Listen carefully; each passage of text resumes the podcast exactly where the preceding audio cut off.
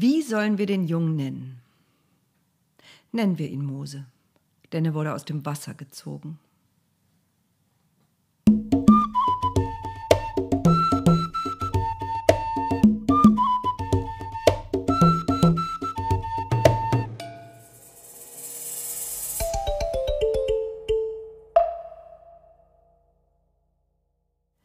Das Mädchen, also die Schwester Miriam, holte nicht irgendeine Frau, nicht irgendeine Amme. Sie lief direkt nach Hause, sie lief und kam völlig atemlos dort an. Erschrocken schaute die Mutter sie an. Was ist los? fragte sie. Ist etwas passiert mit dem Jungen?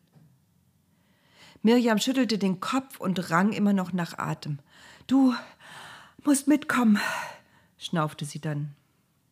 Die Mutter verstand nicht. Komm mit, wiederholte Mirjam. Die Pharaonentochter hat ihn gefunden. Erschrocken schlug die Mutter sich die Hand vor den Mund. Nein, es ist nicht so, wie du denkst. Sie, sie will ihn als Sohn annehmen, aber sie, sie kann ihn doch nicht ernähren. Sie braucht eine Amme. Ich habe ihr gesagt, ich wüsste eine. Die Mutter strahlte. Was hatte sie für eine kluge und mutige Tochter? Am liebsten wäre die Mutter losgerannt, aber sie zwang sich, so langsam wie möglich zu gehen. Sie wollte nicht atemlos vor der Prinzessin stehen. Sie sollte nicht merken, dass sie sich beeilt hatte, zu ihrem Kind zu kommen. Äh, sie sollte gar nicht auf die Idee kommen, dass es ihr Sohn sein könnte. Sonst würde sie ihn ihr vielleicht nicht zum Stillen geben. Als sie zum Ufer des Nils kamen, saß dort die Prinzessin. Der Junge lag in ihrem Schoß, sie hielt ihm ihre zarten Unterarme hin, an denen Reifen in der Sonne glitzerten und mit leisen, metallischen Geräuschen aneinanderschlugen. Ganz andächtig fasste der kleine Junge wieder und wieder mit seinen runden Händen nach den Reifen. Wenn er einen davon festhalten konnte, zog er ihn in Richtung Mund und versuchte hineinzubeißen. Alle waren vertieft in das Spiel. Der Junge, die Pharaonentochter, aber auch alle Dienerinnen blickten gebannt auf die beiden. Mirjam und ihre Mutter blieben stehen. Die Prinzessin blickte auf. Ist er nicht süß? fragte sie. Und dann schaute sie wieder zu dem Jungen in ihrem Schoß. Bist du die Frau, die ihn stillen kann? Die Mutter nickte und ging unwillkürlich einen Schritt näher.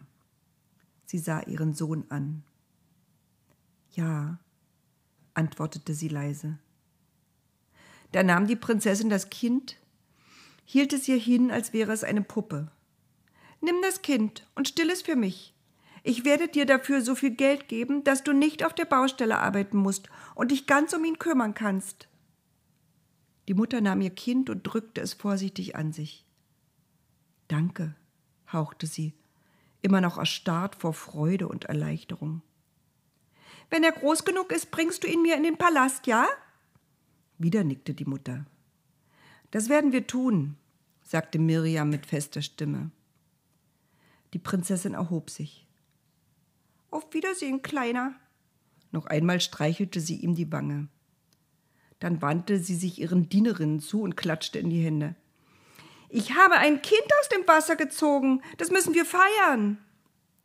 Sie beachtete die beiden nicht weiter, als die sich schnell mit dem Kind entfernten.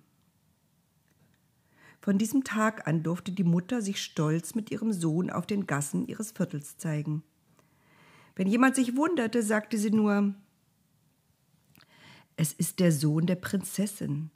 Sie hat ihn aus dem Wasser gezogen. Ich soll ihn für sie ernähren. Der Junge wuchs. Aus dem rundlichen Baby wurde ein Krabbelkind, dann lernte er laufen noch immer wurde er gestillt. Mirjam und ihre Mutter sangen ihm Schlaflieder und erzählten ihm Geschichten. Als er älter wurde, erzählten sie ihm von Abraham und Isaak, von Jakob und Josef und Rahel.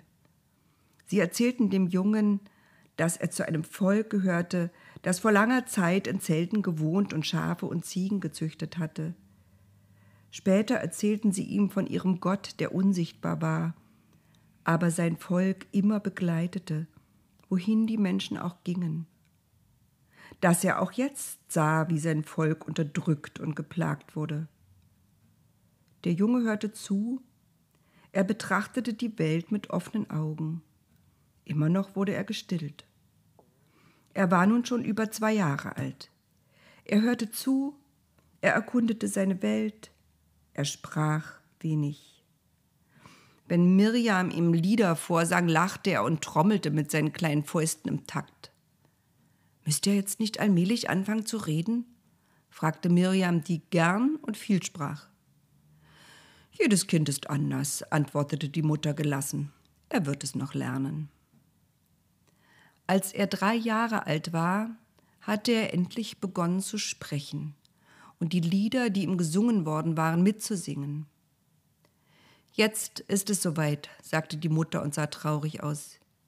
Wir müssen ihn zur Prinzessin bringen. Wir haben es versprochen, ja, seufzte Mirjam. Dann nahm sie ihren kleinen Bruder an die Hand und ging mit ihm zum Palast. Die Mutter blieb im Türrahmen des Hauses stehen und sah den beiden nach. Würde sie ihren Sohn je wiedersehen? Tränen stiegen ihr in die Augen. Aber es gab einen kleinen Trost. Wieder erwartete sie ein Kind. Egal, ob es ein Junge oder ein Mädchen werden würde, dieses Kind würde ihr niemand nehmen. Da war sie sich sicher. Auf dem Weg zum Palast erklärte Miriam ihrem kleinen Bruder, was jetzt passieren würde. Als du ganz klein warst, fand ich eines Tages die Prinzessin. Sie hat dich aus dem Wasser gezogen. Warum war ich im Wasser? fragte der Kleine aufgeregt. Das erzähle ich dir, wenn du groß bist. Du wirst jetzt bei der Prinzessin wohnen. Du wirst der Prinz von Ägypten. Der Kleine lachte und hüpfte aufgeregt neben seiner Schwester her. Ein Prinz! lachte er wieder und wieder. Ich werde ein Prinz!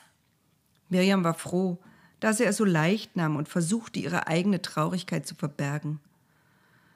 Kurz bevor sie beim Palast angekommen waren, hockte sie sich vor ihn hin und sah ihm fest in die Augen. Vergiss uns nicht, Kleiner. Vergiss nicht die Geschichten, die ich dir erzählt habe. Und wenn du abends nicht einschlafen kannst, dann denke an die Lieder, die Mutter und ich dir vorgesungen haben. Ich bin ein Prinz, lachte ihr Bruder wieder und strahlte sie an. Sie stand auf, nahm ihn bei der Hand und ging schweigend das letzte Stück des Weges mit ihm. Und dann? Dann ging alles sehr schnell. Als die Prinzessin die beiden entdeckte, lief sie zu ihnen und rief schon von weitem Mein Sohn. Mirjam sah zu Boden. Die Prinzessin wandte sich zu ihren Dienerinnen um.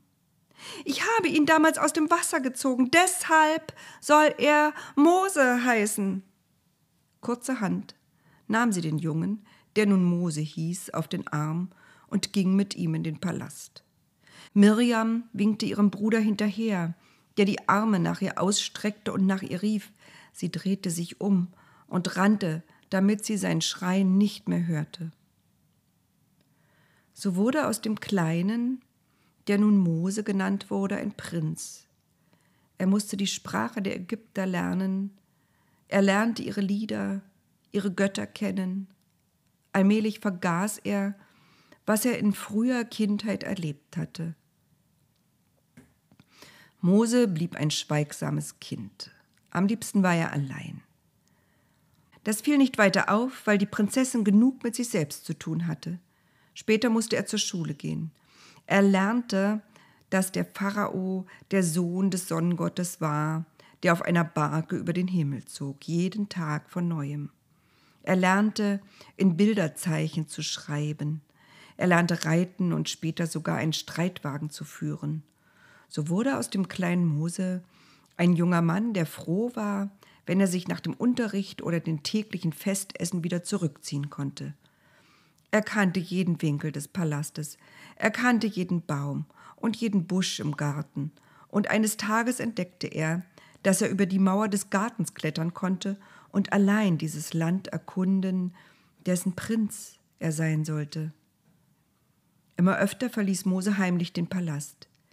Er lief durch die Straßen der Stadt. Nun standen keine Menschen an den Straßen und jubelten ihm zu. Nun war er ein Niemand, den keiner kannte. Das gefiel ihm. Immer weiter wagte er sich vom Palast weg. Er ging nicht mehr nur durch die belebten Hauptstraßen, sondern wanderte durch Gegenden, die er noch nicht kannte. Immer enger wurden hier die Gassen, immer dichter das Gedränge. So kam er auch in das Viertel der Stadt, in dem er seine ersten drei Jahre verbracht hatte. Er ging gern dorthin. Er hörte die Menschen in einer Sprache reden, die niemand im Palast sprach. Zuerst verstand er nur einzelne Worte, die in ihm Bilder erweckten, die er nicht deuten konnte. Aber auch ein Gefühl von Geborgenheit und Glück stieg dann in ihm auf. So oft es ihm möglich war, ging er nun am Abend in diese Gassen. Immer besser verstand er die Sprache. Beinahe glaubte er, sie selbst sprechen zu können. Eines Tages kam er an einem Brunnen vorbei, an dem junge Frauen Wäsche wuschen. Sie schwatzten und lachten, und eine junge Frau sang ein Lied. Da blieb er stehen und lauschte. Das kannte er. Was war das nur? Woran erinnerte es ihn? Die Frau hörte auf zu singen, nahm den Korb mit nasser Wäsche und kam auf ihn zu. Darf ich dir tragen helfen? fragte er höflich. Die junge Frau musterte ihn. Wenn du willst, erwiderte sie knapp und stellte den Korb vor ihm auf den Boden. Mose nahm den Korb und lief ihr hinterher. Was hatte ihn getrieben, die junge Frau anzusprechen, er verstand sich selbst nicht. Nun also trottete er mit der tropfenden Wäsche hinterher. Kreuz und quer lief sie ihm voran durch die Gassen und blieb schließlich vor einem Hauseingang stehen. Hier sind wir, danke, sagte sie freundlich und wollte ihm den Korb aus der Hand nehmen. Er hatte ihn schon abgestellt und schaute auf die Tür. Das kenne ich doch, murmelte er. Ich muss hier schon mal gewesen sein. Die junge Frau stutzte. Bist du dir sicher? fragte sie. Mose nickte nur. Wann warst du mal hier? Sie beobachtete ihn jetzt ganz genau. Sing noch mal dieses Lied, bat Mose sie nun. Welches Lied? wollte sie wissen das du vorhin am Brunnen gesungen hast. Und als sie anfing zu singen, da summte er mit. Dann brach er ab. Miriam? fragte er vorsichtig. Miriam hörte auf zu singen. Mein Bruder? Mein kleiner Bruder, den die Prinzessin aus dem Wasser gezogen hat? Ich bin Mose, sagte der und stand da mit hängenden Armen und staunend und angefüllt mit Erinnerungen. Er hatte seine Familie wiedergefunden, die Schwester, die Eltern und einen jüngeren Bruder dazu, der Aaron genannt wurde. Endlich wusste er, wonach er gesucht hatte. Endlich verstand er, warum er sich so einsam gefühlt hatte in dem Palast und so fremd. Hier war sein Zuhause, hier gehörte er hin. Aber es ging nicht. Er war der Prinz von Ägypten der Sohn der Prinzessin, die ihn aus dem Wasser gezogen hatte. So oft es ihm möglich war, ging er nun zu seiner Familie, heimlich am Abend. Immer besser verstand er ihre Sprache. Noch einmal erzählten sie ihm die Geschichte ihres Volkes. Er hatte alles vergessen. Er war ein Ägypter geworden. Jede Nacht schlich er sich zurück in den Palast, in dem ihn niemand vermisste. Wo gehörte er hin? Er wusste es nicht mehr. Endlich erfuhr Mose auch, warum er aus dem Wasser gezogen worden war. Und eine tiefe Traurigkeit ergriff ihn. Aaron zeigte ihm die Baustellen, auf denen das Volk Israel arbeiten musste. Riesige Lagerhäuser wurden dort errichtet. Ein ganzes Volk schuftete für den Reichtum und den Luxus des Landes Ägypten, aber sie selbst hatten nichts davon. Immer noch wurden sie als Sklaven gehalten und sehnten sich nach der Freiheit der Steppe, aus der sie kamen.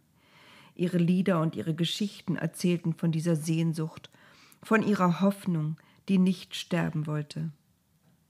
Aufseher standen dort, die schwangen Peitschen, damit die Arbeiter schneller liefen mit den schweren Lasten. Mose ging immer wieder auf die Baustellen. Er konnte es nicht glauben, was er sah. Einmal beobachtete er einen Aufseher, der sich besonders erbarmungslos benahm. Aus Moses Traurigkeit wurde Wut. Er schaute nach rechts und nach links. Keiner sah ihn.